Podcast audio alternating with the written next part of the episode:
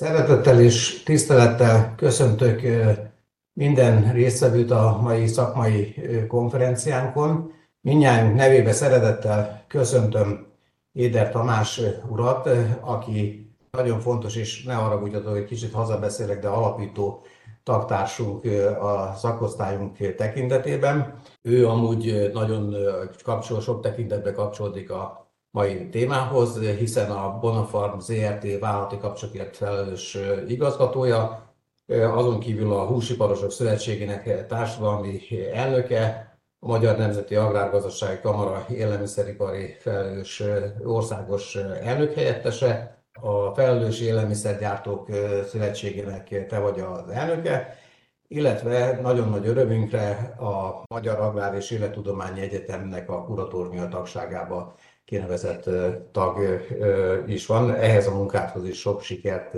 kívánunk. Gondolatok a magyar élelmiszeripar jelenéről és közeljövőjéről. Hát ez egy nagyon aktuális téma. Át is adnám a szót vendégünknek, taktársunknak, Edves Tamás, tiéd a szó.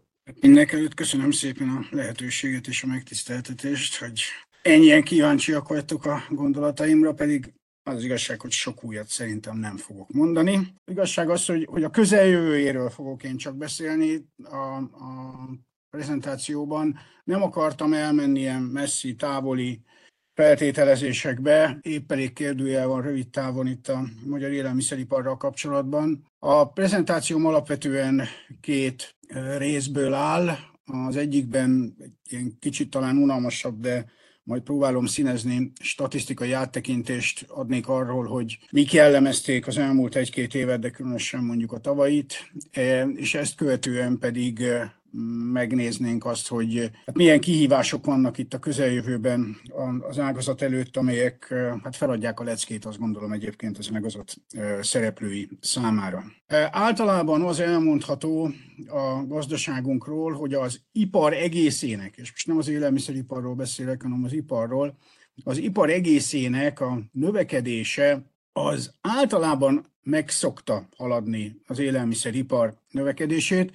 Itt a KSH adatokból kiindulva lehet látni 2015-től, hogy ez mikor volt így, és mikor nem. Az elmúlt öt évben bizony négyben azt tapasztalhattuk, hogy az élelmiszer, ital, dohánytermékgyártás termelési volumenindexe az meghaladta az iparét, ami mindenképpen egy meglepetés, hogyha ilyen hosszú időszakot nézünk. A korábbi másfél-két évtizedre ez nagyon nem jellemző, kivétel majd látjuk abban az időszakban, amikor hát kicsit depressziós a gazdaság helyzete. A 2022-es év ugyanakkor az első fél év jó mutatóinak köszönhetően ismét úgy alakult, hogy a élelmiszeripar egészének termelési volumen indexe magasabb volt az előzetes KSH számadatok szerint, mint az ipar egészében. Ugyanakkor a második fél évben az élelmiszer teljesítmény, élelmiszeripar teljesítményen is már meglátszott az, ami ugye a gazdaság egészén szép lassan ugye látszik. A második fél évben az ipari termelés már csak 2%-kal nőtt, és egyébként a, megnéztem, ugye itt jelzem, hogy a negyedik negyedében már tavaly is csökkent, hát az idei első negyed év az csak úgy, mint sok más ágazatban viszonylag szomorú képet mutat, 10%-ot meghaladó visszaesés van, úgy a belföldi értékesítés, mint az export területén, tehát ezáltal a élelmiszeripar első negyedéves termelésének indexe, volumen indexe az 10%-ot meghaladó visszaesést mutat az előzetes számok szerint. Viszont, hogy az ágazat ilyen viszonylag jó mutatót tudott prezentálni, az alapvetően bizony az exportnak volt köszönhető.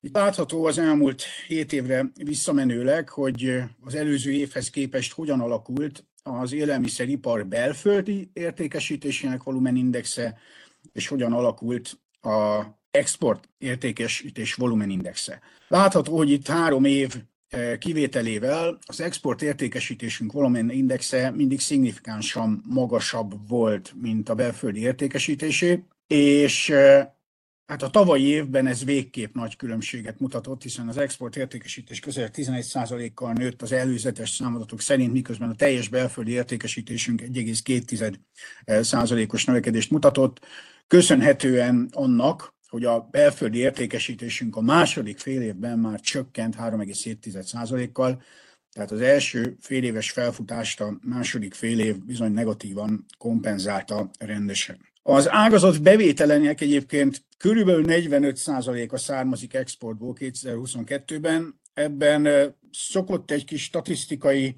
diskurzus lenni közöttünk. Én a KSH adatait nézem, annak, akiknek szerencséjük van, és a NAV adatait nézik, az ő adataik szerint az export részesedése néhány százalékponttal kisebb, valahol 40 százalék körül van. Ugye a két számadat közül melyik a pontosabb, ezt én nem tudom megítélni, számomra a nyilvános KS adatok azok, amelyek hozzáférhetőek, úgyhogy abból szoktunk dolgozni, de megállapíthatjuk, hogy az exportnak igenis rendkívül fontos szerepe van a magyar élelmiszer életében, és különösen nehezebb időszakokban az export növekedés dinamikája szokta megmenteni a, az ágazatot. És így volt ez 2022-ben is, illetve gyakorlatilag az elmúlt négy évben minden évben felette volt a, az export értékesítés volumenindexe. Egy nagyon fontos mutatót szoktam én hosszú időszakra visszanézve nézni, mégpedig azt, hogy hogyan alakult a magyar élelmiszeripar belföldi értékesítésének mozgása, változása, és ezt összehasonlíthatjuk az élelmiszer és élelmiszer jellegű vegyes üzletek forgalmának megtisztított volumenindexével.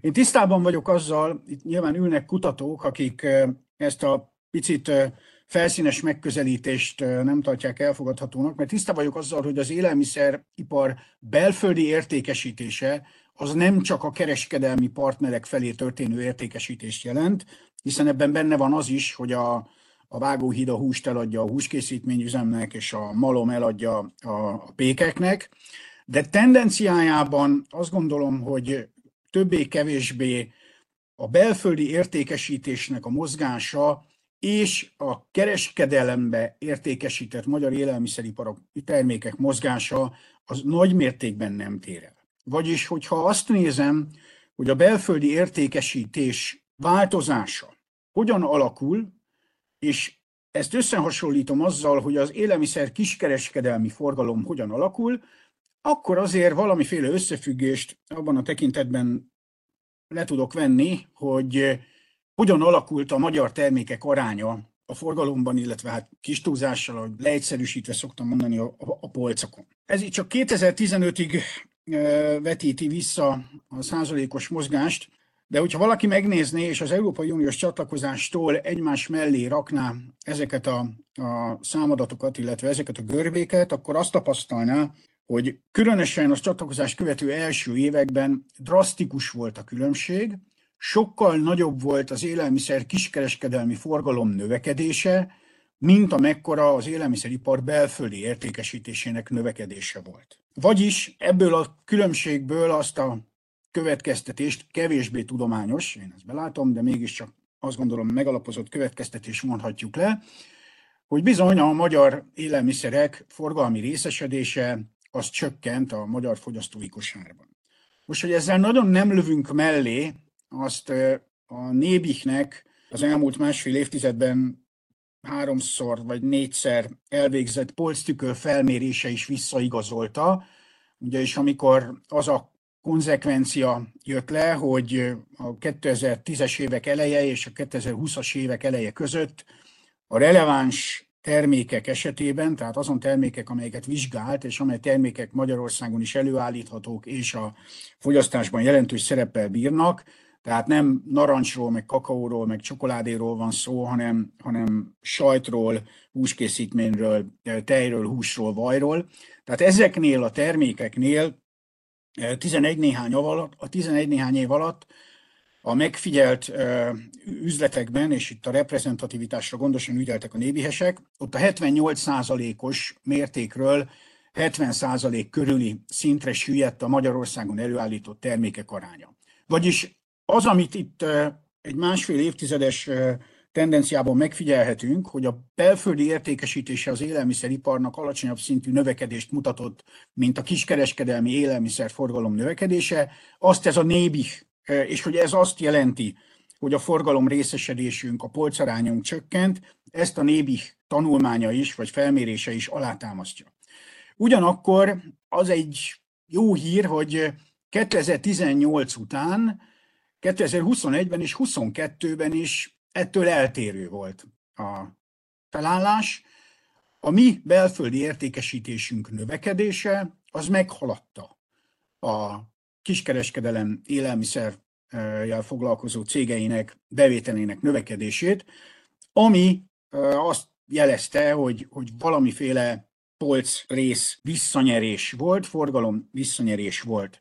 Hogyha belegondolnak abba, hogy 2001, 2021, 2022 eleje bizony sok olyan vállalást, önkéntes vállalást hozott az élelmiszer, élelmiszer kiskereskedelmi láncok részéről, amelyek azt tartalmazták, hogy a meghatározó, magyar, a meghatározó élelmiszerekből törekszenek a magyar termékek értékesítésére. Voltak olyan vállalások, hogy tőkehúsból 100%-ban magyart, ugye UHT tejből volt még ilyen vállalás, tőke baromfiból volt ilyen vállalás a több kiskereskedelmi üzletnek, üzletláncnak.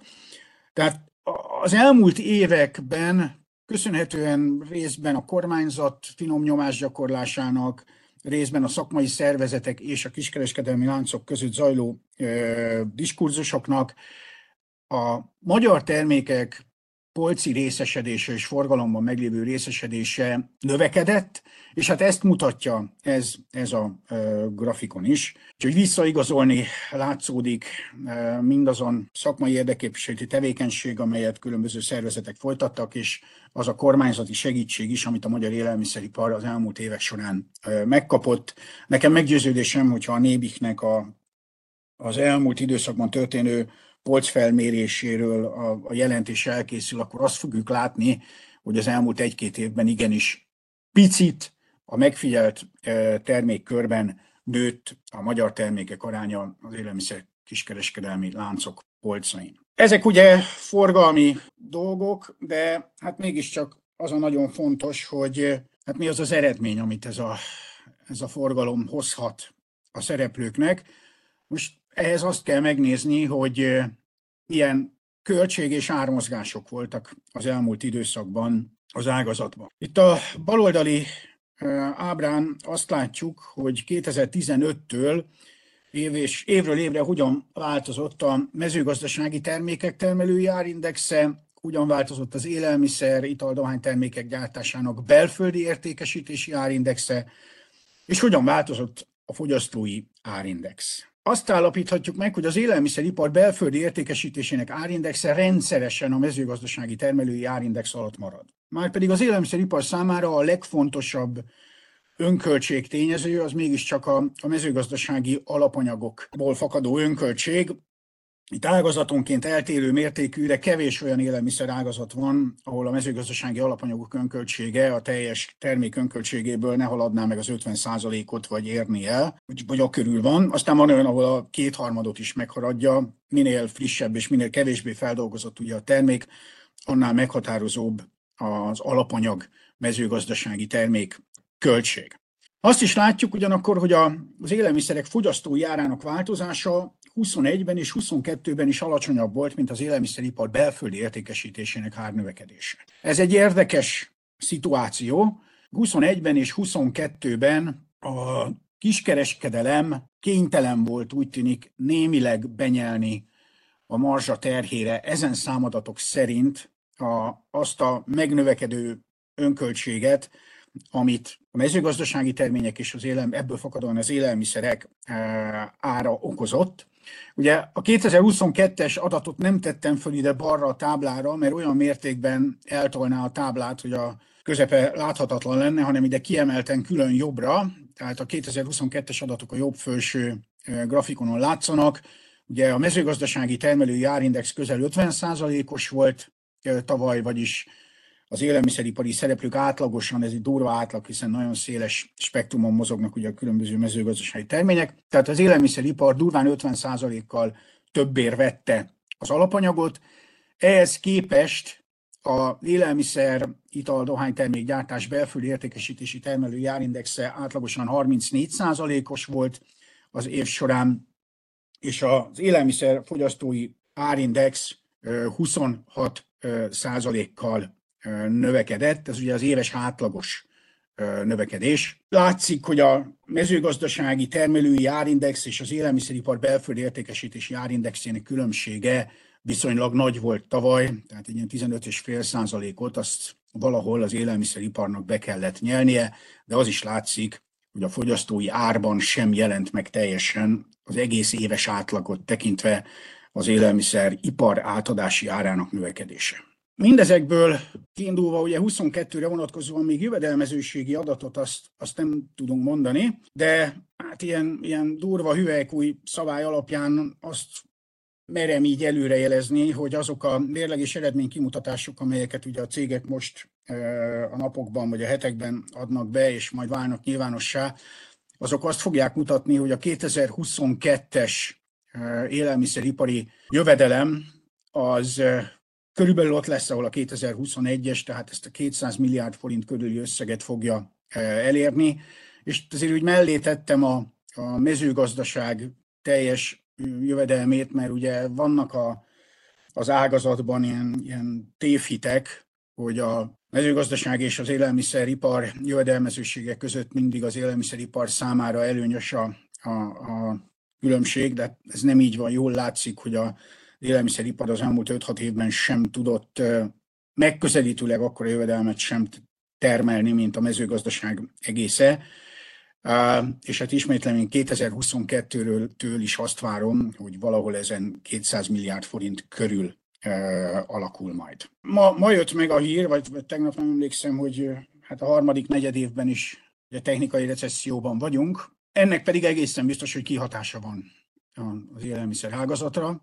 Ahhoz, hogy a várakozásainkat megalapozottan tudjuk fölvázolni, ahhoz célszerű megnézni, hogy mi volt a legutolsó olyan időszakban a helyzet, amikor hasonló hát gazdasági válságos helyzet alakult volna ki. Bízzunk abban, hogy nem lesz ugyanolyan intenzitású és ugyanolyan hosszúságú, mint a 2008-at követő gazdasági válság, de azért azt gondolom, hogy az ágazat szereplői számára jó tanulsággal szolgál az, hogy mégis mit várhatnak a következő időszakban. És látható, hogy válságos időszakban az élelmiszeripar hát kiegyenlítettebb teljesítményt mutat, mint az ipar egésze. Itt a felső ábrán látszik, hogy a 2008 és 2012 közti időszakban az ipari termelés, az ipar egészének termelése az egy sokkal hullámzóbb képet adott. Nyilván ülnek itt kutatók, meg, meg nagy tapasztalatú emberek, senki nem lepődik meg azon, hogy a sokkal rugalmatlanabb kereslettel bíró élelmiszeripar esetében köszönhetően annak, hogy a, a, a kereslet kiegyensúlyozottabb és nem reagál annyira hisztérikusan, mint más ágazatok terméke iránt, itt egy sokkal kiegyensúlyozottabb e, mutatósort látunk. Ott is volt visszaesés, igen, de, de nem volt az a szélsőséges hullámzás, mint az ipar egészét e, tekintve. Ugyanakkor viszont, ha csak a belföldi értékesítést néznénk, akkor bizony az élelmiszeripar esetében is nagyon jelentős visszaesés és tartós visszaesés volt jellemző ezekben a kritikus időszakban, és alapvetően az élelmiszeripar teljesítményét a kritikus válságos időszakban az export mentette meg, az, hogy az exportot folyamatosan ö, tudtuk ö, növelni. És akkor elérkeztünk a kicsit ilyen beszélgetősebb, filozofálgatósabb részhez, azok után, hogy láttuk, hogy milyen fontosabb statisztikai adatok jellemzik az ágazatot. Itt még egyszer megismétlem, hogy az első negyedéves friss adatok azt mutatják, hogy 10%-ot meghaladó termelés visszaesés van az ágazatban, és most sajnos az első negyedéves adatok az exportra vonatkozóan is hasonló számadatokat hoznak, úgyhogy egyelőre nem látszik, hogy az export mentőkötelet tudna nyújtani az ágazat számára, úgy, mint az előző hasonló válságos periódusban tette. Az ágazat szereplői úgy, úgy érzik, hogy a, a ágazatot most érintő problémák halmaza az talán csak a rendszerváltás időszakához hasonlítható. Tehát, hogy oly sok minden, oly sok irányból és olyan intenzitásból éri az élelmiszeripar szereplőit, hogy hát bizony ember legyen a talpán, aki a kihívásokra megfelelő válaszokat tud adni. De mi, mik ezek a legfőbb problémák? Hát a rendkívüli bizonytalanságról azt gondolom, hogy itt nem kell külön nekem prezentációt tartanom. gyakorlatilag a gazdasági életünknek szinte minden egyes síkján hét mint hét változik valami, olyan mértékű a bizonytalanság, ami tényleg talán csak a rendszerváltás idején volt jellemző az ágazatban, majd itt a részletekről nyilván később lesz szó. Csak úgy, mint nagyon sok más ipari ágazatban a gyártáshoz szükséges eszközök, alapanyagok, kiegészítő anyagok, alkatrészek ára a tavalyi év második félében drasztikusan növekedett, köszönhetően az ellátási lánc problémáknak, illetve köszönhetően a forint drasztikus gyengülésének. Na most ugye a forint azóta egy kicsit erősödött, de a piaci szereplők egyelőre nem érzik azt, hogy a forint erősödésével vissza ment volna a gyártásra szükséges eszközök, alapanyagok és egyéb fontos kiegészítő anyagok más tényezők ára. Tehát úgy tűnik, hogy a piaci korrekció egy kicsit lassabban működik ezen a területen, és meg-megragadtak az alapanyagok, illetve a különböző egyéb a gyártáshoz szükséges anyagok árai egy viszonylag magasabb szinten. Tény, hogy talán a legtöbb esetben az emelkedés az már befejeződött, de érdemi csökkenést azt nem nagyon tapasztalnak. Most az energiahordozók árának tavalyi évi drasztikus növekedését azt mindenki ismeri, de ami a legsúlyosabb itt is a, a tervezhetetlenség. Nagyon csúnya leckéket tanult meg nagyon sok ágazati szereplő, azt gondolom, ez természetesen nem élelmiszeriparos ügy, de azért azt látni kell, hogy az élelmiszeriparnak egyes ágazatai azok igen energiaintenzívek, hiszen főzünk, sütünk, aztán hűtünk, aztán fagyasztunk, aztán megint fölengedünk, bedolgozunk kutterbe, ott megint gőzölünk, főzünk, stb. Tehát so, szinte sopa olyan folyamat van, amihez vagy hőhatás, tehát meleg, vagy hűtés kell, és aztán utána még szét is kell hordani a cuccot partnerek raktáraiba, úgyhogy rendkívül energiaigényes az ágazat, úgyhogy az, az egy óriási tomros volt, amit tavalyi a második fél évben az ágazat szereplői tapasztaltak, és hát különösen ugye aztán most azok a szereplők vannak bajba, akik olyan helyzetbe kerültek tavaly a második fél év végén, hogy hát valamiféle olyan szerződést kötöttek a szolgáltatóikkal, amelyek az akkori magas árszintet mind a mai napig tartják, miközben ugye örömmel látjuk az energiahordozók árának érdemi csökkenését, de ez sokak számára egyelőre nem jelenik meg a termelési költségeik között, mert hogy beragadtak egy magasabb szerződésben.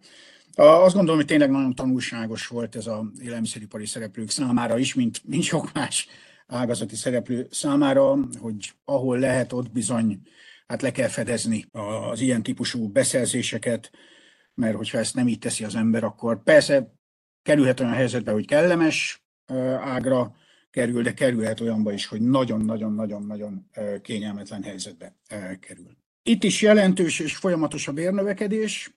Ez már ugye négy-öt éve tart az élelmiszeriparban is, de azért azt kell mondanom, hogy az élelmiszeripar Isten igazából az elmúlt három-négy évben, vagy négy-öt évben került abba a helyzetbe, hogy drasztikus bérnövekedéssel kellett számolni. Lehet, hogy mondhatnék egy-két éve többet, de maradjunk, hogy ide egy kicsit talán később ért el a, a, az a bérnövekedési hullám, ami az ágazat egészét, az, élelmi, ah, bocsánat, az ipar egészét jellemezte, de amikor elért, akkor sokkal dinamikusabban. És hát bizony ugye ma már mi is abban a helyzetben vagyunk, hogy nagyon sok beruházást egyértelműen az a cél, vagy az a cél lebeg a szem előtt a, a fejlesztőnek, hogy, hogy kiváltsa a munkaerőt, vagy a nem létező munkaerőt helyettesítse valamivel.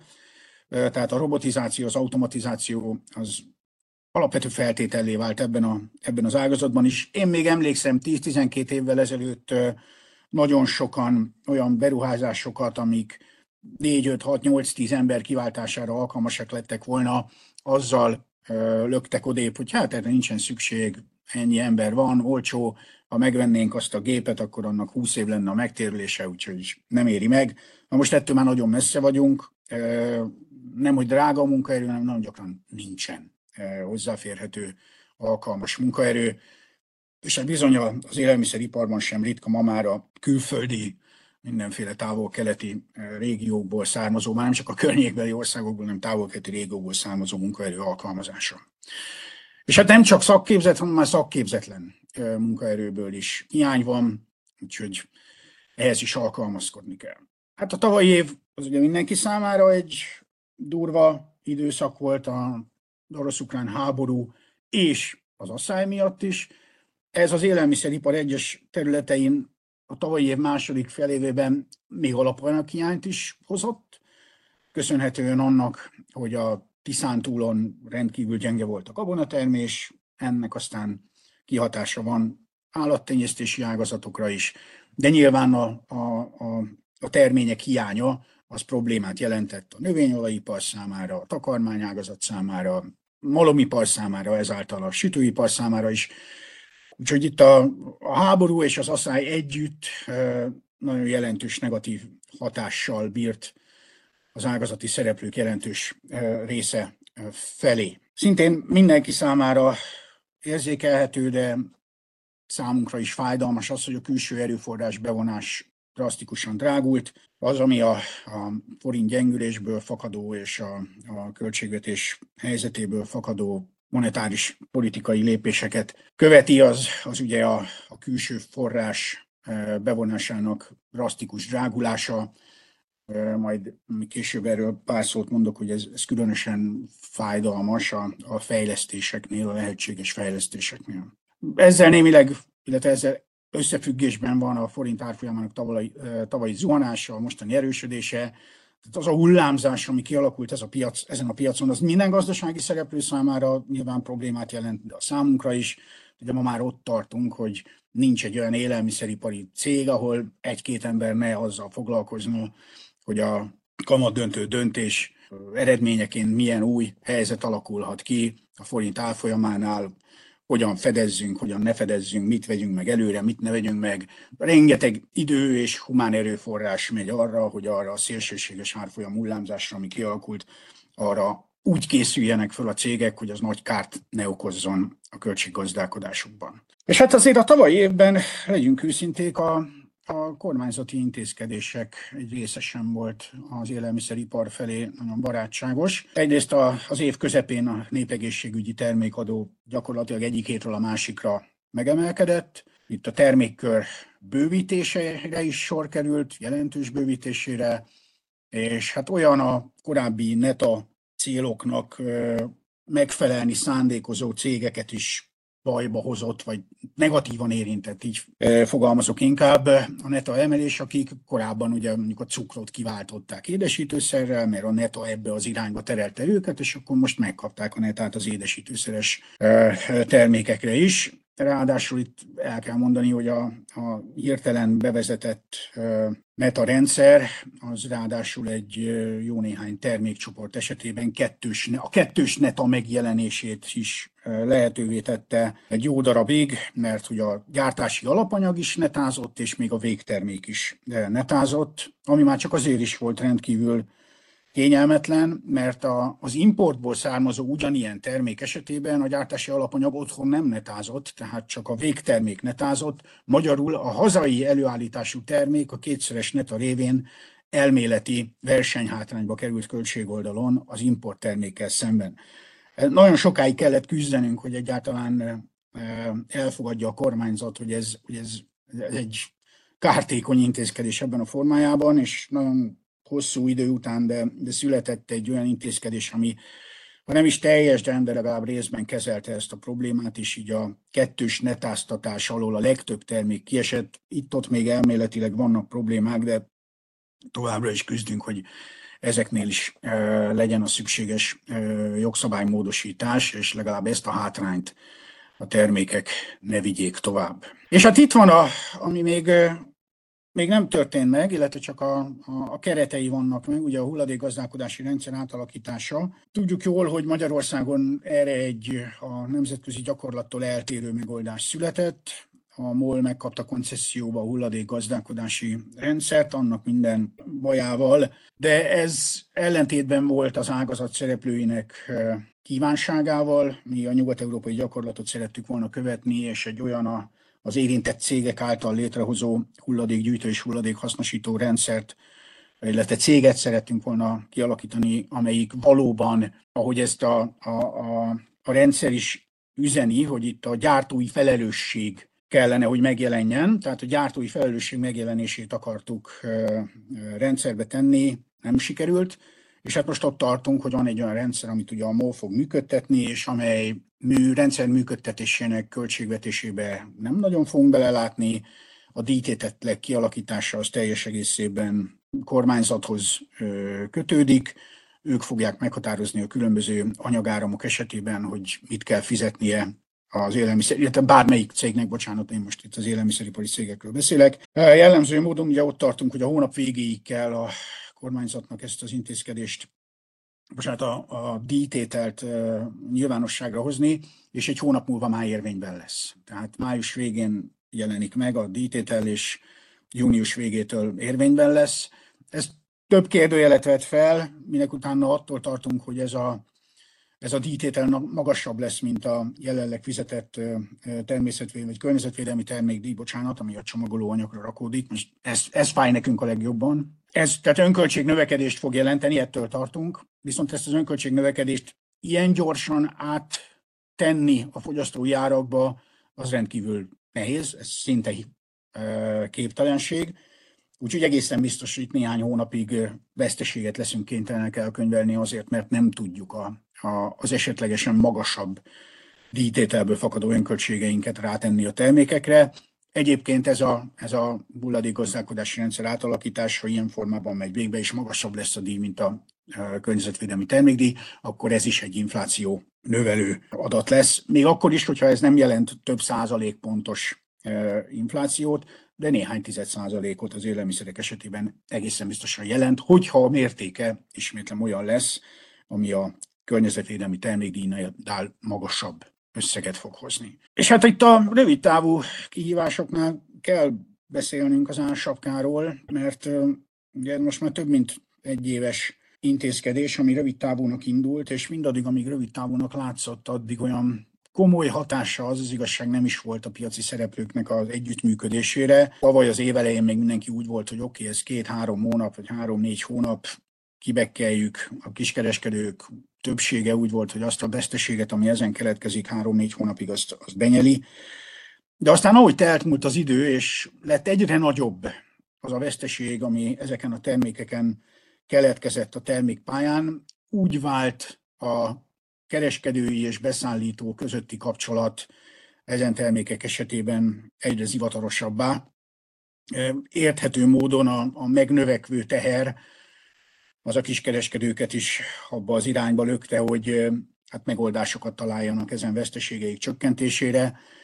És hát ami a legfájdalmasabb az számunkra az az, hogy ezek között elég nagy súlyt kapott már a megoldást kereső eszközök között az olcsó import keresésének lehetősége. Tehát a 2022-t megelőző három-négy év abban a tekintetben is pozitív tendenciát hozott, amit ugye említettem korábban, hogy a kereskedők vállalások keretei között preferálták a magyar termékeket, és ez szép lassan ezt a, azt a típusú importot úgy, úgy jelentősen csökkentette, amelyik ilyen, ilyen kvázi fészletlikvidációs import. Tehát amikor szinte minden élelmiszeripari termékből lehet találni Európában 10-15 kamion likvidációs készletet. Mindig van olyan fagyasztó, ahol tele lesz a raktár, és el kéne adni azt a combot.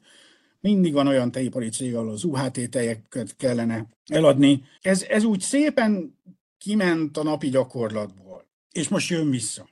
Erre egy nagyon jó példát szoktam hozni. A sertéshús importunk érdemben nem változott a tavalyi évben, a növekedése volt néhány százalék pontos, de az exportunk is, tehát a minden ilyen téves információval ellentétben a sertéshús külkereskedelmi mérlegünk az évek óta balansz közeli.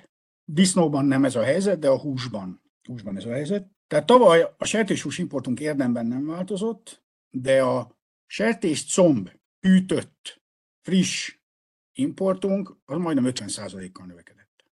Ugye ez az a termék, amelyik ássapkás, ez az a termék, ahol a kiskereskedők jelentős része elkezdett olcsó megoldásokat keresni importból, ideiglenesen nem számít, hogy csak egy hétig tudja azt a néhány kamiont hozni, de hozza be, azon az egy héten is kevesebbet bukok a combon, mint a korábbi heteken.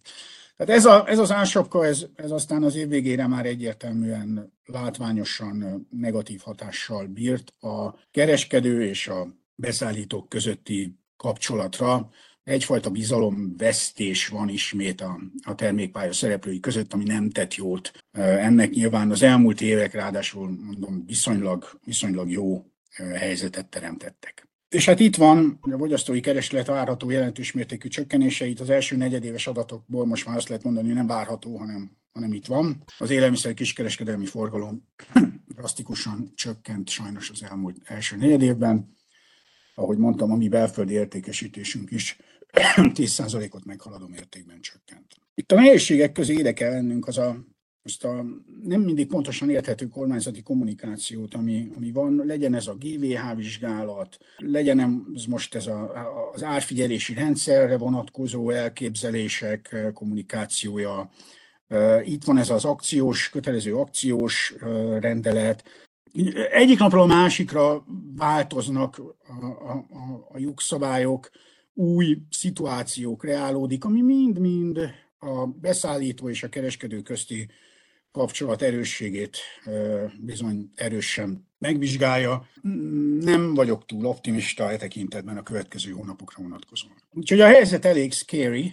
Nézzük, hogy, hogy milyen reakciók várhatók a felpörgő élelmiszerinfláció, ami ugyan most már szép lassan csökken, de, de tény, hogy lassabban, mint én magam is vártam, illetve hát a technikai recesszió eredményeként. Ugye a fogyasztás csökkenés egyértelműen ezt láttuk, ami viszont az élelmiszeripar szereplői többsége számára kellemetlenebb, az a termék dualizálódás erősödése, vagyis a prémium termékek egy részének, valamint az olcsó termékek szerepének erősödése. És most már hozzáteszem, hogy a tekintetben is vannak jelzések, hogy már prémium termékek sem mennek annyira, tehát a dualizálódás ilyen szempontból kezd olcsó termék fejnehézzé válni. A fogyasztó először kevesebbet vásárol, utána pedig levált egyel alacsonyabb polcra, és hát ez mind-mind a diszkontosodást erősíti. A private label termékek, tehát a kiskereskedelmi cégek márkáinak egyértelmű erősödése a brand kárára, tehát ezt pedig hát az élelmiszeripar szereplőinek többsége nagyon nem kedveli. Ugye a brandben egy picit többet lehet keresni, a brand tulajdonosnak egy kicsit több súlya meg szerepe van a termék marketingjében és ezáltal a termék piaci sikerében, úgyhogy a PL termékek nem örvendenek nagy népszerűségnek, de hát látjuk, hogy ez az irány, ez ez az elmúlt évtizedekben elég egyértelmű volt, és hát az a helyzet, ami most kialakul, ezt a diszkontosodás és private labelösödési folyamatot egészen biztos, hogy felgyorsítja. Már vannak jelei a minőséggyengítési folyamatoknak egyes alágazatokban, ugye hasonló időszakban, ilyen válságos időszakban, vagy nehéz időszakban mindig nagyobb mennyiségben jelentek meg a különböző nevezzük imitátumoknak, termékutánzatoknak, tehát feltét, rudacska, pálcika, ismét nagyobb szerepe lesz a friss fölnek, ami szintén nem egy, nem egy jó folyamat, de hát hogyha a piac igényli, mert a fogyasztó pénztárcája arra kényszeríti, hogy, hogy itt is megtakarítson, akkor a piac nyilván ki fogja szolgálni ezeket, a, ezeket az igényeket. A probléma az, hogy amikor az olcsóbb termékek iránti kereslet Magyarországon növekszik, akkor az import veszély erősödik. Alapvetően versenyképességi problémáink miatt, és ez egy külön, külön szeánszot igényelne, hogy erről részletesen beszélgessünk, de, de, de emiatt a, az olcsó tömegtermékek területén nem igazán vagyunk jók. Inkább jók vagyunk a középső kategória és a minőségi kategória területén versenyképesség tekintetében.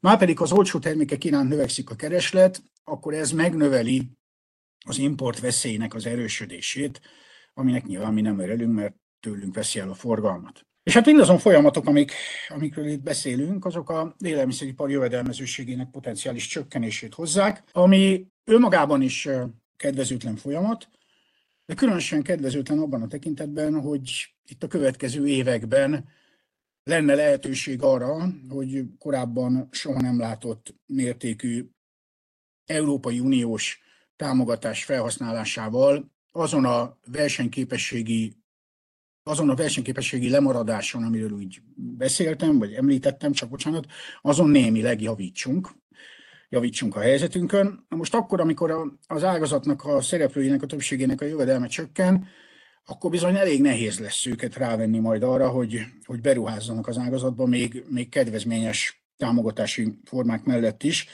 Úgyhogy ilyen szempontból egy kicsit nehéz lesz majd azt gondolom a, a, a támogatási pályázatok kiírásának az időzítése is. De hát erről majd nyilván a szakmával és a döntéshozóval sok diskurzus lesz a következő hónapok során.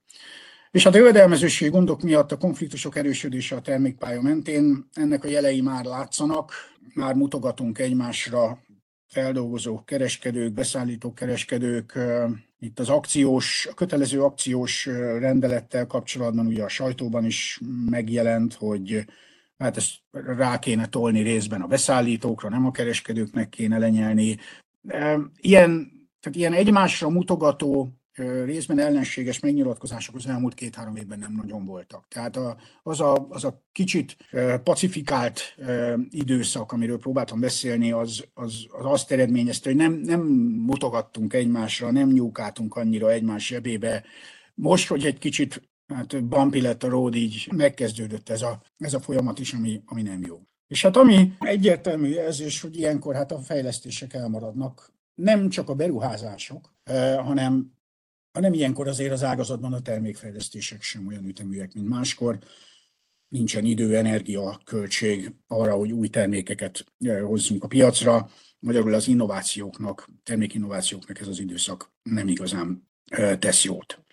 És ez mindennek következménye, hogy az ágazat teljesítménye csökkenni fog valószínűleg, illetve hát az első név alapján már látszik, a jövedelmezőség gyengül, és mindez akkor, amikor a fejlesztési támogatási források rendelkezésre állnának, amitől lehet tartani, hogy, hogy egyfajta konszolidáció lesz, amely konszolidáció esetleg fel is gyorsulhat, ha, ha a gazdaságban valamiféle pozitív jel a következő negyed évben nem jön.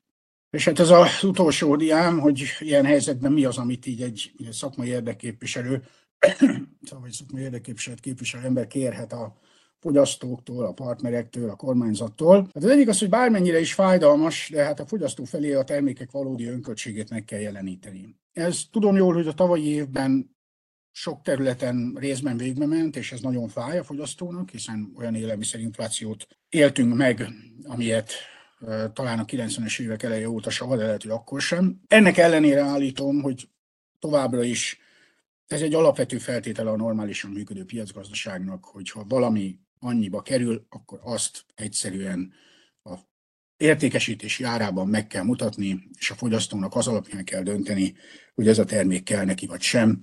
Nyilvánvaló ez önmagában hordozza azt is, hogy az ársapka minél előbbi kivezetésére szükség van. Úgyhogy a kereskedelmi partnerektől és a fogyasztóktól is megértés és a realitások elfogadását kérjük. Hát a kormányzattól meg azt szoktuk kérni, hogy ha lehet, akkor a terheinket inkább csökkentsék és ne növelgessék.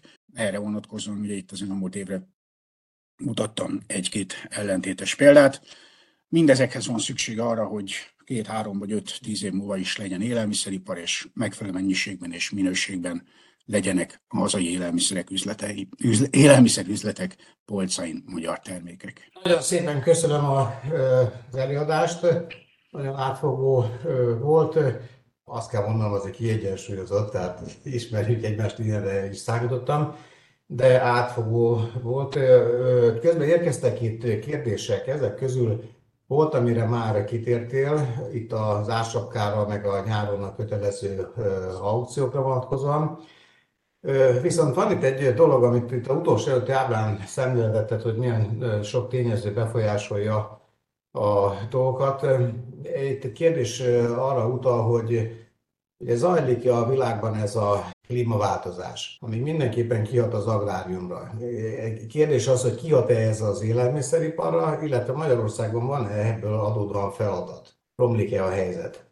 Hosszú távon szerintem rengeteg olyan legalább ekkora, ha nem nagyobb kihívás előtt áll a mezőgazdaság és az élelmiszeripar, mint amiket én itt felsoroltam, és ezek közül az egyik az, amit te említesz. Tehát itt az, hogy az élelmiszer előállítás környezeti lábnyoma az, az mekkora, és hogy azt hogyan lehet csökkenteni, ez rengeteg szakmai vitát, szakmai diskurzmust, szakmai beszélgetést hoz. Jól láthatóan nagyon sok elsősorban uniós szabályozás fogja érinteni a közeljövőben az ágazatot. Azzal kell számolnunk, hogy mindazon intézkedések, amelyek itt már érvényben vannak, akár a mezőgazdasági termelőket, akár részben már az élelmiszer előállítókat érintve, azok a, az ágazat önköltségét egészen biztosan növelik. Most nem belemenve a részletekbe, de Ugye a szántóföldi növénytermesztésnél a különböző anyagok felhasználásának korlátozása az egészen biztos, hogy vagy többletköltséget okoz, vagy többletköltséget és hozamcsökkenést, ami az alapanyag drágulását eredményezi az élelmiszeripár számára, és így tovább. Másik ilyen terület, ami még így, még így eszembe jut, az például az állatjóléti ügyek, amelyek ebben a, ebben a keretben a közeljövőben egészen biztos, hogy nagyon nagy hangsúlyt kapnak. Ezek úgy a tenyésztők, mint a feldolgozók esetében önköltségnövekedést hoznak. Ugye ez is egy érdekes dolog, hogy az állatjóléti követelmények azok részben azt hozzák, hogy a egy kilóra jutó termék, vagy egy, egy kiló termékre jutó lábnyom az még növekszik is, hiszen a, a magasabb állatjóléti feltételeknek megfelelő e, állati termék előállítás az kevésbé hatékony, mint a kicsit intenzívebb, de ez egy másik kérdés, tehát itt egymásnak részben ellentmondó célokat is próbálunk meg egyszer elérni. Összességében azt tudom neked mondani, hogy ez iszonyú nagy kihívás lesz az ágazat előtt, e, és akkor a, a csomagolásról nem beszéltem, nem beszéltem a, a szállításról, annak a különböző adóztatásáról, ördög tudja, hogy mi jön itt még az elkövetkező időszakban. Ezek olyan kívások lesznek viszont, ami, hogyha minden egyes másik Európai Uniós versenytársunkra is ugyanúgy érvényes lesz, akkor hát a versenyt azt, azt nehezíti mindenki számára, de az Európai Unión belül legalább fair lesz. Hogy aztán most a, a, a, hogy mit kezdünk az Európai Unión kívüli termékekkel, az egy másik kérdés. Ugye a, úgy a mezőgazdasági, mint az élelmiszeripari szereplők az Unióban azt szokták mondani, hogy az a minimum, hogy az Unió, hogyha a belső előállításra vonatkozóan ilyen mértékben szigorítja a szabályzatait, akkor a behozott termékek esetében gondoskodjék arról, hogy azok hasonló körülmények között kerüljenek előállításra. Hogy ez mennyire idealista kérés, azt én most nem tudom megítélni. Nyilván itt nagy nemzetközi kereskedelmi politikai viták és egyezmények azok, amelyek ezt meghatározzák, de érthető módon az ágazat szereplőinek ez egy jogos kérése vagy követelése. Kettő dolog lenne, amit kérdeznék, ugye az egyiket meg is írtam a csetbe, hogy ugye a problémák között nem említettük még a mezőgazdaságban és az élelmiszeriparban lezajló generációváltást, és nekünk ugye itt versenyeznünk kell a többi iparággal, ami esetleg sokkal attraktívabb, mint az élelmiszeripar, és itt az a kérdésem, hogy mit tudunk tenni, hogy még vonzóbbá tegyük az élelmiszeripart, vagy ugye ezt közösen kell, tehát ezt nem egy cég vagy egy valaki, hanem itt közösen van egy ilyen felelősségünk, hogyha ebben nem fogunk össze, én úgy látom, hogy akkor itt gondok lesznek. A második pedig azzal abszolút egyetértek nekem a, az egyik veszőparipám, ez a pálcikák, rudacskák, ettől hullik ki, mindig, hullott annó, annó is mindig ki a hajam, és én ott egy kicsit nagyon hiányolom, hogy az én, ha jól tudom, az, élelmiszer,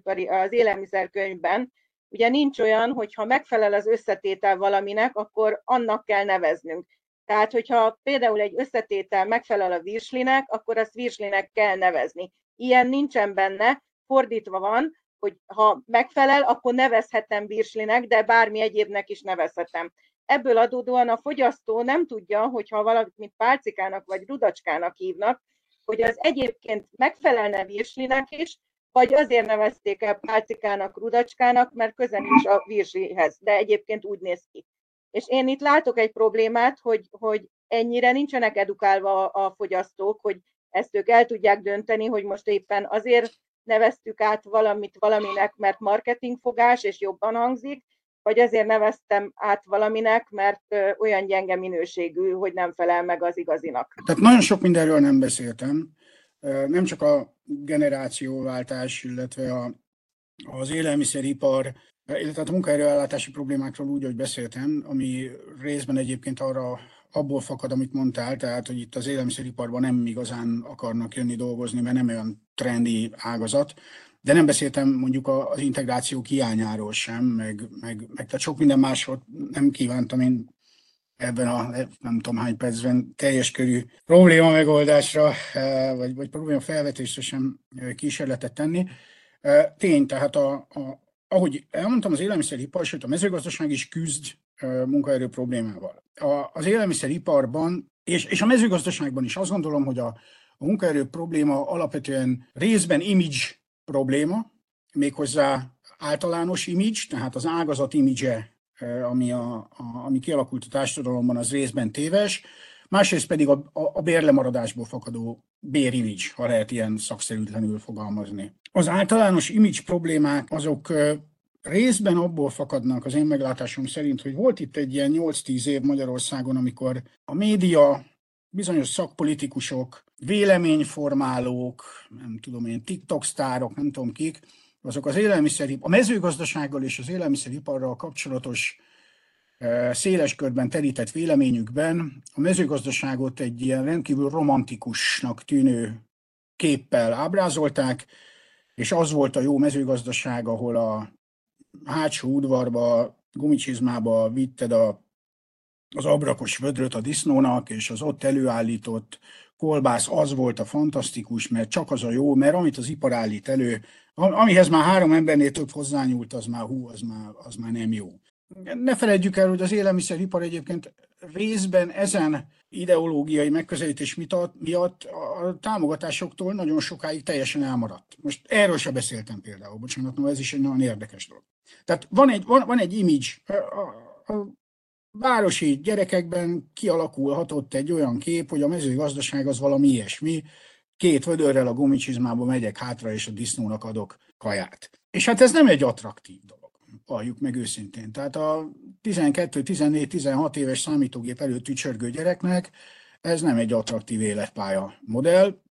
Úgyhogy az ágazat ezzel küzd, és, és küzdünk azzal, hogy próbáljuk bemutatni a modern mezőgazdaságot és modern élelmiszeripart, azt a mezőgazdaságot és élelmiszeripart, ahol már igenis vannak IT alapú megoldások, igenis vannak robotok, eh, igenis vannak automatizált dolgok, és igenis vannak rendkívül érdekes eh, tevékenységek, amely, amely attraktív lehet egy ember számára, és életpálya modellként is ott lehet előtte.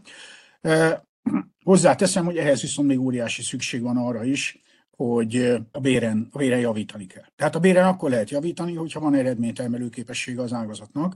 Úgyhogy ez egy kicsit ilyen rókafogta csuka, de azért az már látszik, hogy az elmúlt 6-8 évben a, a bérfejlesztések ebben az ágazatban is párhuzamosan zajlottak az általános gazdasági bérfejlesztésekkel, mert egyszerűen különben nincsen melós. Itt most egy pillanatra felvillant egy kérdés, azt, vagy, vagy megjegyzés, azt láttam, mert én egyébként nem látom őket, nem tudom miért, mindegy. E, igen, nagyon sok élelmiszeripari cégnél, és most már mezőgazdasági cégnél is van külföldi munkaerő, bizony távol-keleti, pakisztáni is akár, indiai, igen, de a magyar munkaerő helyzetnek ez is, ez is, ez is egy része, mi is része vagyunk, és sajnos kénytelenek ilyen munkavállalókat alkalmazni a, cégek. Másik kérdésed, ez a, ezek, a, ezek a rudacskák és mindenféle, mindenféle mások. Én nem vagyok annak a híve különösebben, hogy, hogy itt kőkemény szabályozással próbáljunk meg mindent bekorlátozni. A pálcikák, rudacskák, feltétek az elmúlt négy-öt évben, ha nem is tűntek el, de, de, de majdnem eltűntek. Tehát akkor, amikor a fogyasztónak a, a reál jövedelme növekszik, és úgy jobban érzi magát, akkor automatikusan fordul a jobb termékek felé. Ha a reál jövedelme csökken, akkor meg automatikusan keresi a gyengébbet. Most ez lehet egy döntés, de ne lehessen ilyet Magyarországon csinálni. Ha nem lehet ilyet Magyarországon csinálni, akkor majd megcsinálják Csehországba, Szlovákiába, Romániába, én nem tudom hol, és behozzák.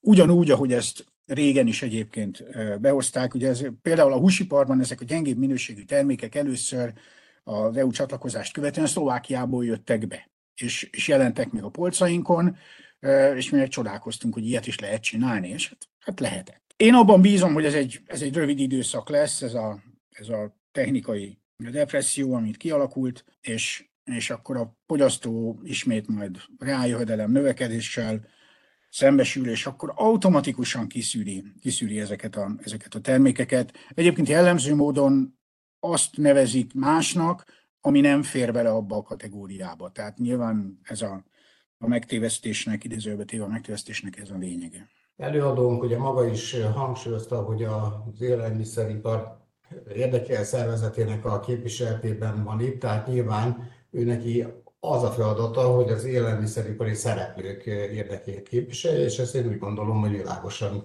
láttuk is. Vajda úr küldő közben megjelent, parancsoljál, tett, igen, akkor tegyél fel egy kérdést, parancsolj. Kérdések között is megjelent a legvégén a MNB jelentésre, meg véleményekre való rákérdezés, vagyis hogy a élelmiszeripar versenyképességének alacsony voltával indokolták, vagy magyarázták a élelmiszeráraknak az emelkedését. Ez ugye engem eléggé meglepett, mert legalábbis elmúlt évtizedekben általában minden anyagot azzal szoktunk kezdeni, ami a magyar mezőgazdaságról, meg élelmiszeriparról szólt, hogy Magyarországnak fantasztikusan jó adottságai vannak a mezőgazdaság és élelmiszeripari termeléshez, mert a termőföld, mert a napfény, mert a gazdáknak a hozzáértése, és hogy hát ezek garantálják a, garantálják a versenyképességet. Na most a MNB-nek a véleménye ennek szinte homlok egyenest ellen mondott, vagy ellenkező volt. Nem tudom, hogy milyen mutatók alapján mondták ezt, vagy hogy egyáltalán a versenyképességet ki hogyan méri. Hát Tamás utalta arra, hogy ez egy külön rendezvényt igényelne, de mégis csak bátorkodom megkérdezni, hogy valahogy röviden tudsz -e erre a versenyképességi problémára reagálni? Az elmúlt tizedben jó néhány olyan tanulmány készült, ami próbálta a magyar élelmiszeripar versenyképességét elhelyezni akár az EU-s, akár a környező országokhoz viszonyítottan, és ez általában nem volt kedvező. Tehát a termelékenységi, munkaerőtermelékenységi, tőketermelékenységi mutatóink azok hát az alsó részben voltak. Bizony még a, még a velünk csatlakozó országok adatait is nézve, különösen itt a lengyel adatok, a adatokat elővéve és összehasonlítva. Most ezt, ezt nagyon sokszor felvetettük, és nyilván egy leegyszerűsített magyarázat, amit én ilyen rövid idő alatt próbálok adni, meg hát nem vagyok kutató, tehát nem csináltam mély tanulmányokat és elemzéseket. Azt kell látni, hogy a magyar élelmiszeripar fejlődése 90-es évek közepe és mondjuk a 2010-es évek közepe között sok kívánivalót hagy maga után. Nagyon sok elmaradt fejlesztése van az ágazatnak. Ahogy itt az előbb egy mondatban utaltam is rá, ez volt az az ágazat, amelyik az Európai Uniós csatlakozás után évekig érdemi fejlesztési forrásokhoz nem tudott hozzájutni. Ennek az is oka volt, hogy akkor volt egy olyan gazdaságpolitikai megközelítés, hogy a magyar gazdaság fejlesztését azt olyan típusú tevékenységek bevonzásával kell segíteni, mint az autóipar, az IT, elektronika, tudom én, az autó előállításhoz szükséges kiegészítő eszközök előállítóinak gyárai. Hát az a helyzet alakult ki, hogy, hogy az élelmiszeripar egy picit ilyen gazdátlannak érezte akkor magát, Ugye az iparfejlesztésre rendelkezésre álló forrásokat a mindenkori gazdasági vagy gazdaságfejlesztési, vagy nem tudom miféle, éppen milyen nevű minisztérium koordinálta, és ők elsősorban ezekre a, az ágazatokra adtak támogatást, míg a mezőgazdasági minisztérium az meg alapvetően a rendelkezésre álló fejlesztési forrásaiból a mezőgazdasági termelőket támogatta. Mi, mi ilyen két szék között a pad alá esetnek éreztük magunkat, ha elmentünk az iparfejlesztők között, akkor mondtuk, hogy hát mi, miért nem lehet nekünk is forrásokat kapni. Mondták, hát ott van nektek az Agrárminisztérium, ott van nektek a forrás. Oda mentünk, onnan meg visszaküldtek ide. Nagyon jól jelzi ezt az, hogy a kettővel megelőző fejlesztési, Európai Uniós költségvetési ciklusban, amikor 1200 milliárd forint állt rendelkezésre a vidékfejlesztési csomagban, vidékfejlesztési források között, akkor az élelmiszer ipari fejlesztések hát valahol olyan 60-70-80 milliárd forintot tettek ki, tehát bocsánat, a, a támogatások. Tehát az 1200-ból ez a 60, 70, 80, lehet, hogy a 90-et is elnézést, nem tudom, de ennek kétharmada vagy háromnegyede a borászatok fejlesztésére ment el. Ami nem baj, ami nagy öröm, meg is látszik, sok szép magyar borászat épült akkor is, meg később is, csak hát az arányok, tehát hogy a, az 1200 milliárdos fejlesztési forrásból kap az egész ágazat mondjuk 80-at, és abból 50-60-at a borászat visz el, az azt jelenti, hogy 20-30 jut az összes többi élelmiszeripari cégnek. Nyilván ez kevés. Aztán utána a következő fejlesztési ciklusban már volt 200 milliárd forint elkülönítve emlékeim szerint élelmiszeripari vagy élelmiszer feldolgozás fejlesztésre, de akkor meg csak a mikro és a kicsi eh, vállalkozások kerültek be a vidékfejlesztési program által támogatott cégek közé, a közepesek és a nagyok nem. Márpedig a magyar élelmiszeripar eh, tevékenységi, termelési értékének, bocsánat, a 80%-át a közepes és nagyobb cégek adják, és hát ezek azok a cégek, amelyek azokat a termékeket előállítják, amely termékek a kiskereskedelmi láncok eh, polcain ott vannak. Úgyhogy Isten igazából nem meglepetés az, hogy az EU-s csatlakozást követően az egyébként éppen teret nyerő és az üzlet, az élelmiszer kiskereskedelmi versenyt megnyerő üzletláncok, azok nyitnak a külföldi termékek felé, mert bizony sok esetben a magyar élelmiszeripar közepes és nagyobb méretű szereplői nincsenek olyan helyzetben, hogy kiszolgálják ezeket a kiskereskedelmi láncokat megfelelő mennyiségű, megfelelő minőségű versenyképes termékkel, de fejlesztési forráshoz meg nem jutnak az előbb elmondottak alapján. Tehát emiatt csökken a magyar élelmiszerek súlya a kiskereskedelmi üzletekben. Aztán ugye van egy olyan időszak, amikor, amikor az élelmiszeripari fejlesztéseknél, meg a mezőgazdaságnál is az hangzik el, hogy, hogy hát Magyarország kisország, tehát nekünk nem a, a tömegtermékek e, piacán kell versenyezni, hanem a speciális hungarikumok, magas hozzáadott értékű termékek, itt vannak lehetőségek számunkra, és itt, itt kell kicsiben, közepesben elérni olyan e, üzemeket, akik erre képesek. Most ez is egy nagyon szép idea, csak hogy azért azt látni kell, hogy a kiskereskedelmi láncok polcain a meghatározó forgalmi része mégiscsak a tömegtermékek bírnak. Tehát a dobozos tej, a félkemény tapista jellegű sajt, a darabolt karaj, a csomagolt vaj, bocsánat, a csomagolt liszt, tehát folytathatnám tovább, a, hétköznapi fogyasztásban meghatározó commodity jellegű tömegtermékek azok, amelyek a fogyasztói kosarakban is döntő szereppel bírnak. Ha erről lemondunk, és azt mondjuk, hogy nem vagyunk elég nagy ország, és ezért mi nem vagyunk ezekben versenyképesek, akkor lemondunk a piac nagy részéről. Tehát ez egy hibás megközelítés volt, amely hibás megközelítés eredményeként viszont ismétlem kimaradtak a közepes és nagyobb üzemek a fejlesztési lehetőségekből. Magyarországon nem volt érdemi tőke ezekhez a beruházásokhoz, és, és való igaz, tehát az ágazat maradt le Nyugat-Európától is, és még a velünk csatlakozó országoktól képest is, mert ott viszont voltak olyan fejlesztések, amelyek nemzetközi szinten is értelmezhető méretű, nagy, commodity gyártó üzemeket hoztak létre. És aztán így jelent meg a, a lengyel sajt, a, nem tudom, a cseh felvágott, és a, a szlovák UHT tej. Egy kicsit későn, de reagáltunk, elkezdtünk most már odafordulni a közepesebb és nagyobb cégek felé is. Én abban remélem, reménykedem, hogy talán még nem későn, és hogy a következő fejlesztési ciklusban, illetve a következő fejlesztési pályázatokat a lehetőségek keretei között ezeken a területeken is visszaszerzünk majd polcfelületeket. Tehát való igaz, van versenyképességi lemaradás, ezt kezelni kell. Az viszont, hogy a magas inflációnak egy az egyben ez lett volna az oka az, az meggyőződésem szerint téves. Mi elég sokat számolgattunk akkor, amikor ezek a brutális adatok kijöttek, tehát a 40% fölötti élelmiszerinfláció Magyarországon, miközben 20 körüli volt az EU-s, és hát azért úgy, hogyha úgy hozzátettük a, a magyar specialitásokat, a forint gyengülést, a különadókat, a népegészségügyi termékadót. Szóval azért ne felejtsük el, hogy a népegészségügyi termékadó, meg a, az áfa, együtt az, azt eredményez, hogy vannak olyan termékek, amelyeknek a fogyasztói árának 45-50 százaléka adó.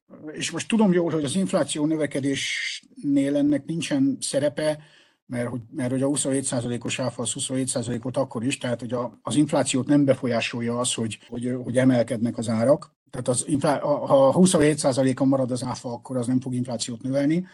De, de ennek az időszaknak voltak egyébként nagyon-nagyon unfair összehasonlításai a médiában, amikor ilyen termék kosár, kosarakat hasonlítottak össze Magyarországon, Ausztriában, Horvátországban, Németországban, ugyanazt vették, és hogy hú, hát a magyar termékek ára mennyire, meg, meg közel van már az Európai Uniós átlaghoz, mert már majdnem ugyanakkora, mint Ausztriában. Kedves hölgyeim és uraim, a magyar termékek ugyanúgy adóznának, mint Ausztriában vagy Németországban, akkor 10-17 százalék ponttal olcsóbb lenne a magyar kosár. Ne felejtsük el, hogy ugyanaz a termék ma Magyarországon általában 10-17 százalék ponttal több áfát visel akkor, amikor a kosárba kerül. Konkrétan Lengyelország esetében most a rendkívüli helyzetben ugye Lengyelország 0%-os áfát vezetett be az élelmiszerek jelentős részére, tehát ott 27% pontos a különbség. Tehát összehasonlítani egy magyar élelmiszer kosarat egy osztrák, lengyel, német élelmiszer kosárral, és most nem az, az árváltozásnál, csak a kész kosarat, hogy mennyibe kerül, és azt mondani, hogy hú, hát a magyar kosár már majdnem annyi, mint a német, az egyszerűen egy, egy erős csúsztatás, mert nem veszi figyelembe az adókülönbséget. Ha, ha, ha a magyar élelmiszerek, ha abból indulunk ki, hogy a magyar élelmiszer előállításnál a commodity alapanyagok, mezőgazdasági termények, azok gyakorlatilag ugyanabba kerülnek, ugyanannyiba kerülnek nálunk is, mint bárhol Európában. Ugye belső ár kiegyenlítő mozgás van a termékeknél, hogyha a disznó Magyarországon olcsó, akkor elindul keletre, nyugatra. Tehát kiegyenlítődnek az árak. Nem beszélve mondjuk a az élőállat szerződések Magyarországon olyanok, hogy a német jegyzéshez van kötve a legtöbb vágóhídon valamilyen formában az ár.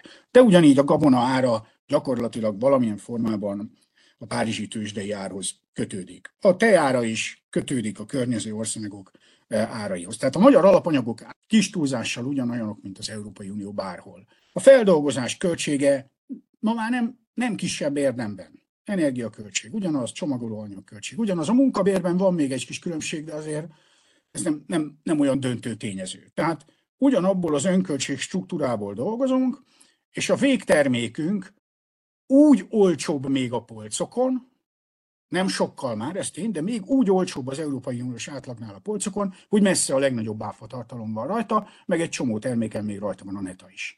Tehát azért nem fair az összehasonlítás, és nem fair az élelmiszeripart vádolni azzal, hogy, hogy ő ennek, a, ennek, a, ennek az oka. Tehát most visszatérve, tehát hogy mi ott számolgattunk, és ezek a terhek, amelyek rárakódtak tavaly, nem csak az élelmiszer ágazatra, hanem a kiskereskedelemre is, együtt a forint gyengüléssel bizony döntő részt kiadták azt a különbséget, ami a, az Európai Uniós átlag élelmiszerinfláció és a magyar élelmiszerinfláció között volt. Nem vitatva azt, hogy igen, vannak versenyképességi problémáink egyes ágazatokban, elsősorban a tömegtermékek területén, és nem vitatva azt, hogy ezen változtatni kell. Gábor, Udovec Gábor. Gratulálok, Tamás. Jó arányba fogtad meg ezt a problémahalmazt, tehát az általános minősítések mellett egy csomó konkrétumot vetettél föl, ami első értékelésre azt tükrözi, hogy nem minden problémánk adódik a mostani háborús helyzetből, vannak már régóta vajúdó bajok is. Ami nagyon meglepett az előadásodból, hogy a legegyszerűbb dologra nem készült fel az élelmiszeriparunk, az olcsó tömegtermények, termékekből. Hogy pont amikor hát szegényedik a, a, a lakosság ebbe a helyzetbe, nyilván 30-40 százaléka egyik napról a másikra él, akkor rögtön az import termék jön be, és elfoglalja ezt a, ezt a piaci szegmenset. Ez, ez nagyon meglep, mert ez, ez valószínű csak piaci politikából származik, és nem technikai elmaradottságból. Az viszont nem lepett meg, hogy a termék innovációba is maradunk, lemaradunk, én is járok most már boltba sokat, és mind lépten nyomon az ilyen reggeliző dolgokat, kenhető, csicseri borsó, stb. Ez mind lengyel, izraeli, német, nagyon kevés a magyar. Tehát ebben tényleg van, van egy lemaradás. És amiért igazán szót kértem, hogy, és ajánlom is a többieknek, ha megtalálják.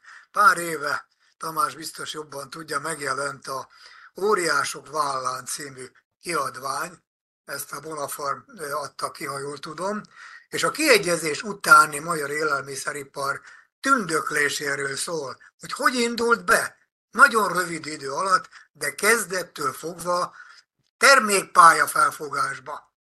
Tehát a, a szakképzéstől kezdve a külföldi lerakatokig, feldolgozás, onnan indult, és ez a szemlélet elveszett, és az Atya Úristennek nem akar visszajönni, hogy nem ismeri fel a mezőgazdaság se, pontosabban nem ismerik fel a, a nagy bivajaink, akik ott ülnek a milliárdokon, hogy a legnagyobb piacuk az élelmiszeripar. Tehát kéz a kézbe, együtt működve kéne a termékpályáinkat fejleszteni, és akkor valószínű, hogy, hogy nem csak a magyar ellátás biztonságát tudnánk szolgálni, hanem, hanem itt még a környező országokba is be tudnánk türemkedni, tehát egy hálózatba tudnánk dolgozni, és ennek az a legfőbb oka, Tamás talán érintette, hogy a küldetést nem vállalja ezek óta, nem vállalja a magyar gazdaságpolitika, hogy ebben az országnak óriási lehetőségei vannak, és tradíció is. És ez a felismerés, amíg nem érik tetté, addig ilyen félsikerekről tudunk majd csak beszámolni. Köszönöm, ennyit akartam hozzátenni. Gyorsan, hogy reagáljak jót, mert az elsőnél ott, ott vitatkozom vele, Gábor. Tehát a, az, hogy a tömegtermékek gyártására nincs fölkészülve, ez nem, nem stratégiai döntés kérdése, ez az elmaradó fejlesztésekből fakadó probléma. A tömegtermékeket ugyanis tipikusan az jellemzi, hogy európai szinten kiegyensúlyozott alapanyagárból, európai szinten kiegyensúlyozott végterméket vár el. Ugye, mert, mert ez tehát nem branded, nem speciális, most tömegtermék micsoda, kett, bocsánat, ez egyötös UHT tej. Ha tejet te ugyanannyiért veszel itt Magyarországon, mint Lengyelországban, és a végterméket próbálod eladni, akkor a végtermék versenyképességét ugye az dönti el, hogy itt a középső részen, ahol te földolgoztad ezt a tejet és csomagoltad, ott mekkora költséget raktál rá. Ez pedig tipikusan méretgazdaságossági kérdés, és a magyar élelmiszeriparban a tömegtermékek területén az elmúlt másfél-két évtizedben rendkívül kevés olyan fejlesztés volt, ahol az üzemméret elérte volna a nemzetközi szinten értelmezhető versenyképes nagyságot. Egyszerűen hiányoznak azok a nagy vágóhidak, azok a nagy tejüzemek, amelyek azt az egy-két commodity terméket nemzetközi szinten is értelmezhető mennyiségben és nemzetközi szinten is értelmezhető költségstruktúra mellett érte tudják hozni, mert elmaradtak ezek a fejlesztések. Vannak most már, bocsánat, tehát így, így pontos, az elmúlt 6-8 évben sajtüzem, vágóhíd is alakult, csak még nem annyi és nem akkora, ami a, a teljes commodity igényét magyar piacnak nemzetközi szinten is versenyképesen képes kielégíteni. És ez ismétlem részben abból fakad, hogy volt egy olyan, olyan gazdaságfilozófia, hogy hát nekünk itt nem kell versenyezni. És, és hát nem történtek beruházások. Ugye a commodity ez a, ez a borzasztósága, hogy hatalmas beruházást igényel, és hát utána azért a commodity olyan nagy marzs nincsen, tehát viszonylag hosszú idő, mire behozod.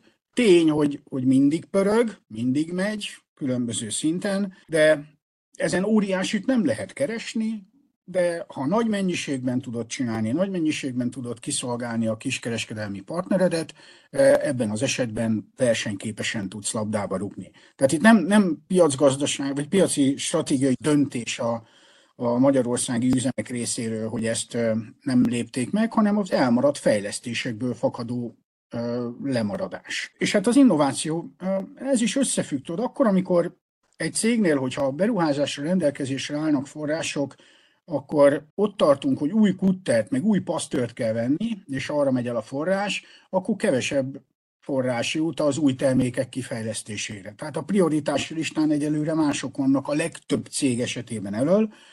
Azért itt is vannak már jó példák Magyarországon név nélkül, tehát vannak ágazatainkban olyanok, akik igyekeznek a termékfejlesztésben is fölvenni a versenyt a, a nemzetközi élvonallal, mert ők már túl vannak az új kutterem meg az új pasztőrön, most lépnek éppen abba, az ágaz, abba a stációba, amikor most robot kell, meg, meg, meg IT fejlesztés, meg nyomonkövetés, meg minden, de emellett jut azért termékfejlesztésre is, innovációra is valamennyi forrás, de nem jellemző általában a, a, a magyar ágazat szereplői. És a harmadik, abban teljesen egyetértek veled, hogy a termékpálya felfogás hiánya az problémája az egész magyar élelmiszergazdaságnak. Erről úgy te, mint itt egy-két ember, akit látok, az elmúlt évtizedek sokán, során elég sokat írt. Hogy a horizontális és vertikális integrációs és együttműködés hiánya, vagy, vagy alacsony készsége miért van a magyar élelmiszergazdaságban, erre is sokféle magyarázatot lehet találni.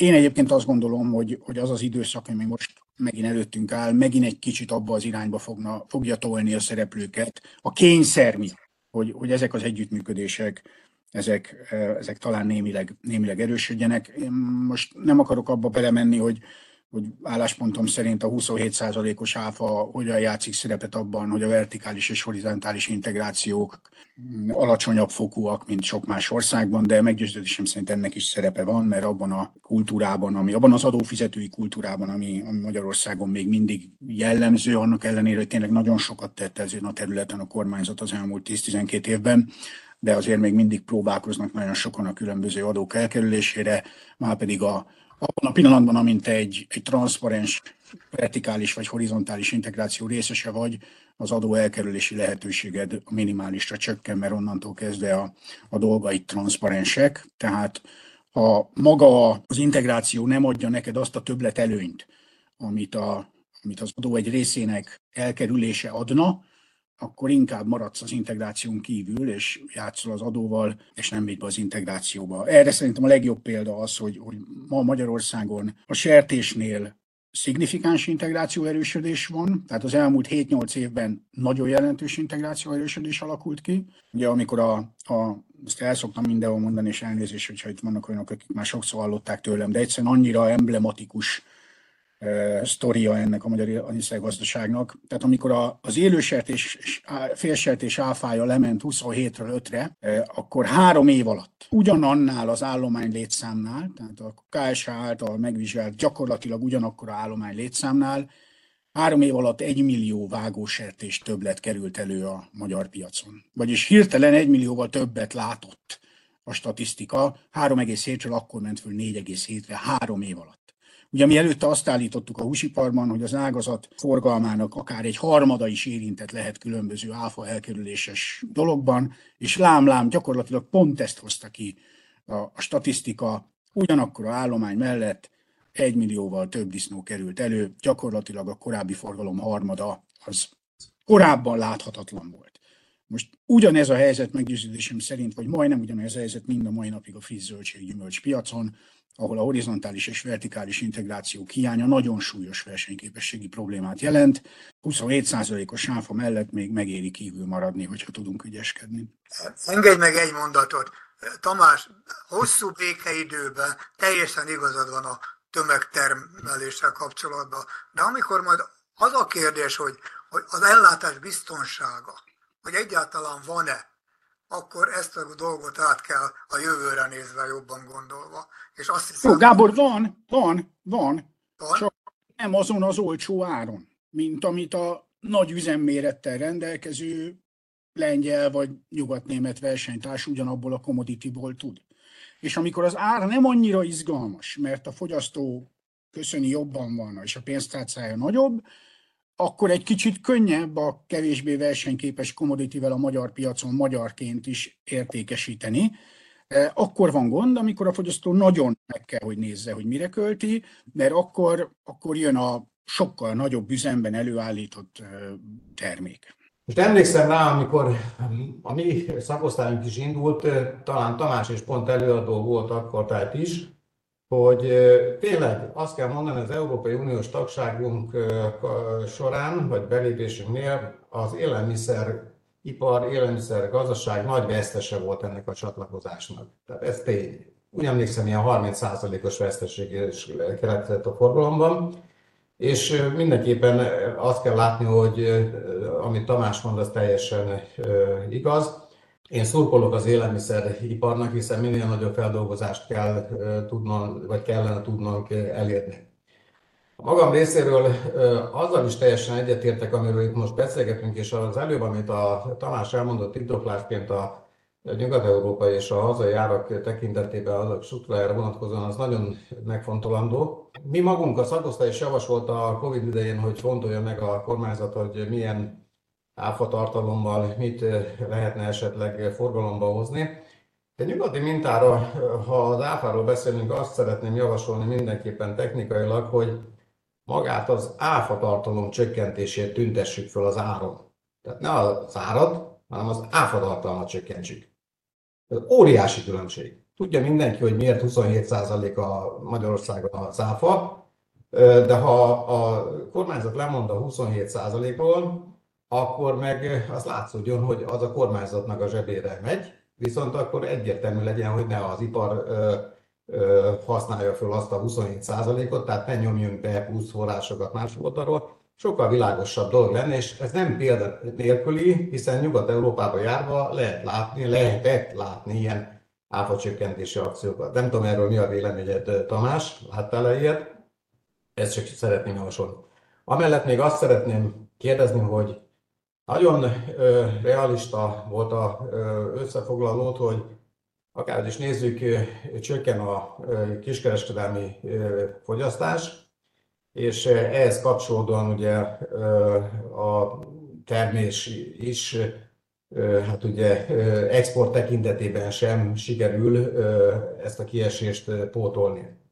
Hogy titeket ismerve nyilván van ajánlásotok, hogy láttok-e kitörési pontot, egyik oldalról beszéltél te magad is a támogatásokról, hogy, hogy vannak-e elképzeléseitek, javaslataitok arra vonatkozóan, hogy tényleg ne csak ilyen egyértelmű dolog legyen, hogy na akkor egy számlegyű legyen évvégére az infláció, és legyen ráadásul reál gazdasági növekedés. Tehát akkor, amikor te is utaltál rá, itt van előttem a GVH-nak a vizsgálata, ma mindenki javaslatokat tesz le. Én nem tudom, hogy ti nyilván gondolom, meg amennyire csak publikus, nyilván gondolom, hogy ti is letesztek javaslatokat, hogy foglalkoztatok-e ezzel, hogy tesztek le javaslatot, és esetleg van ebből valami, ami megismerhető itt a számokra, ezt szerettem volna csak kérdezni. Kezdem az áfával, ugye ez egy, ez egy olyan történet, ami, ami úgy tűnik, hogy most rendkívül nehezen mozdítható. Az igazság az, hogy én ezt mondtam, én 2005-6 tájékán kezdtem el ilyen szakmai érdekképviseleti munkát is csinálni, és már akkor viszonylag hamar tiszta volt, hogy ez, a, ez az áfa ugye ez rengeteg kárt okoz a mezőgazdaságban, az élelmiszergazdaságban, akkor a húsiparban. És, és ugye év mint év mentünk a mindenkori kormányzati képviselőkhöz, hogy csökkenteni kéne, csökkenteni kéne, fehéríteni kéne, csökkenteni. És év mint év pofoztak vissza, hogy nem, nem, nem, nem, nem, nem. És már, már tényleg ott tartottam, hogy nem megyek többet, basszus, hát ha nem értem, hogy nem, nem vagyok ennyire hülye gyerek, hogyha 26-szor megmondják, hogy nem, akkor majd 27 egyszer úgy lesz. És aztán valami 2014-ben mégis megmozdult. Tehát valami, én már kezdtem feladni, hogy jó, akkor ezt hagyjuk, és akkor első, eldőlt az első dominó, eh, mondtam, hogy mi történt a, a húsa, igen. pályán, igen, tehát hogy milyen tisztulás zajlott, és hát más termékpályáknak is határozottan jót tett e, ezen a területen. Ugye a probléma az, hogy a, a politika ezt egészen más valamiért ez a tisztulási dolog ez nem hagyja meg annyira, és ő mindig a fogyasztói árak csökkenését keresi az áfa csökkenésben, és hiába mutattuk ki azt, hogy a, a, akkor, amikor 27-ről 5%-ra csökkent a sertéshús áfája is, később a hús is arra csökkent, akkor a, a, az első négy-öt hónapban, az döntést követően a, a KSH adatai szerint a matek teljesen kijött, tehát 17%-kal esett a, a sertéshúsára, és a, mindegy, a matek ezt hozza, ezt a 17%-ot, hogyha 25-ről lemegy, vagy 27-ről lemegy 5-re.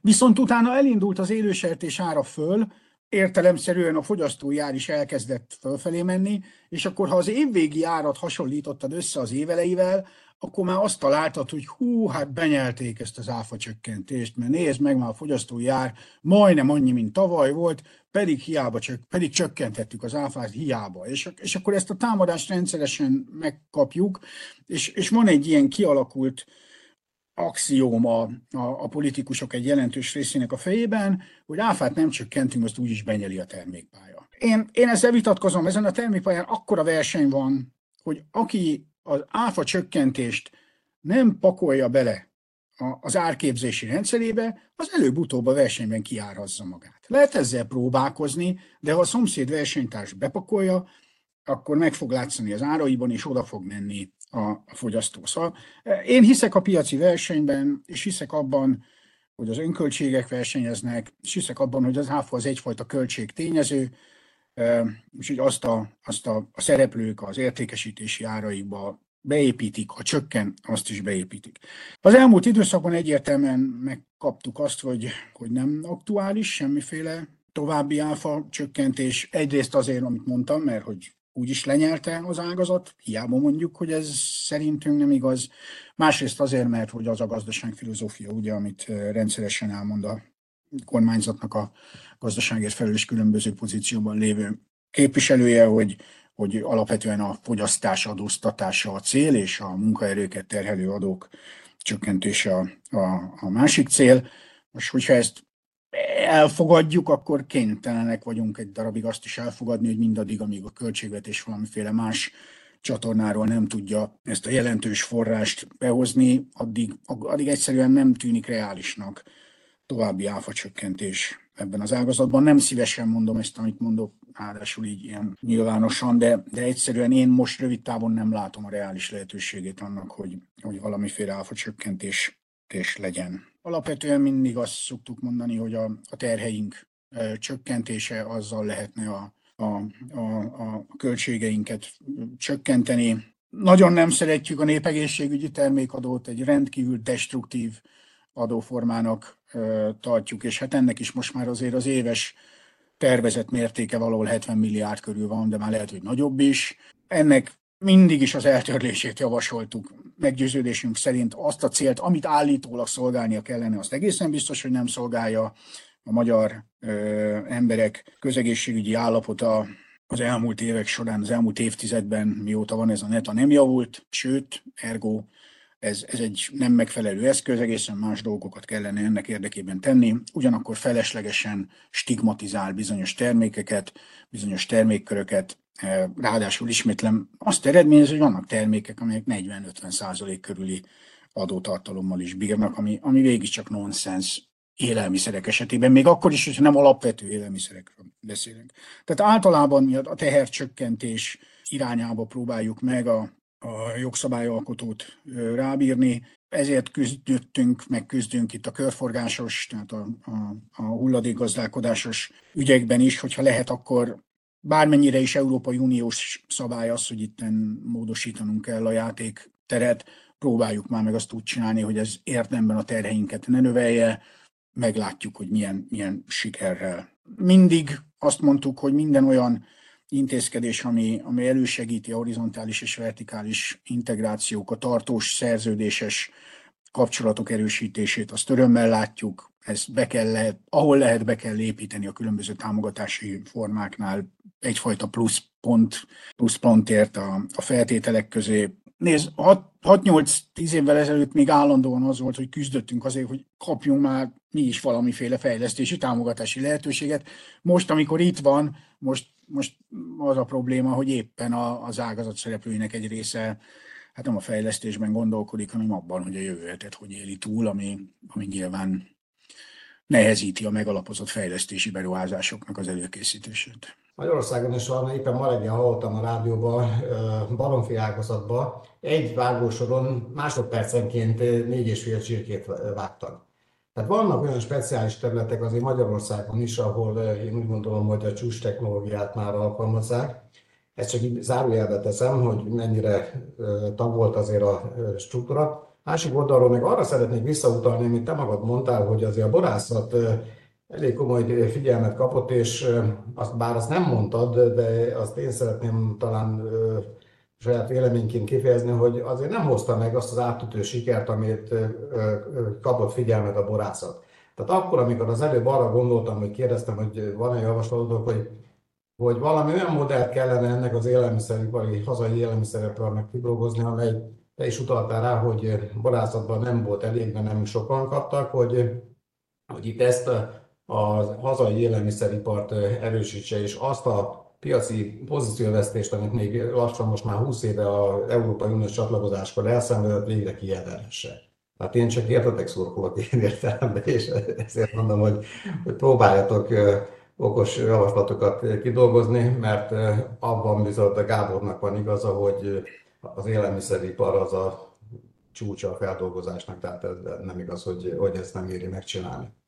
Jó, csak egy mondatot Attila a baromfiparhoz. Igen, tehát ha azért nem szeretném, hogyha az jönne le, hogy én itt azt mondtam, hogy, hogy mindenhol probléma van. Én mondtam a korábbiakban is, hogy az elmúlt 6-8 évben már voltak olyan fejlesztések egyes ágazatokban. Tény, igazad van, pont a baromfipart nem emeltem ki, de voltak olyan fejlesztések, amelyek nemzetközi szinten is értelmezhető méretű és versenyképességű üzemeket hoztak. Csak probléma az, hogy de nem ez a jellemző még.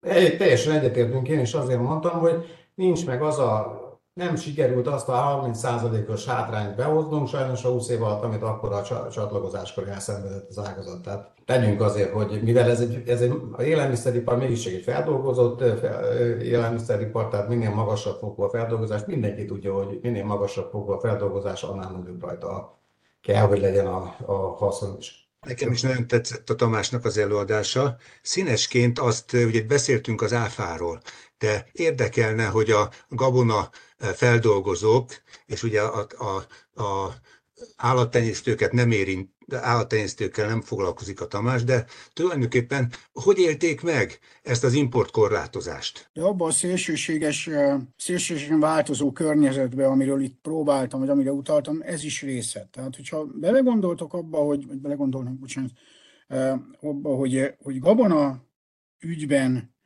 milyen szabályokat hoztunk az elmúlt egy évben, akkor azért fölmerülhet mindenkiben egy-egy kérdőjel, hogy, hogy mennyire megalapozottak itt az intézkedéseink.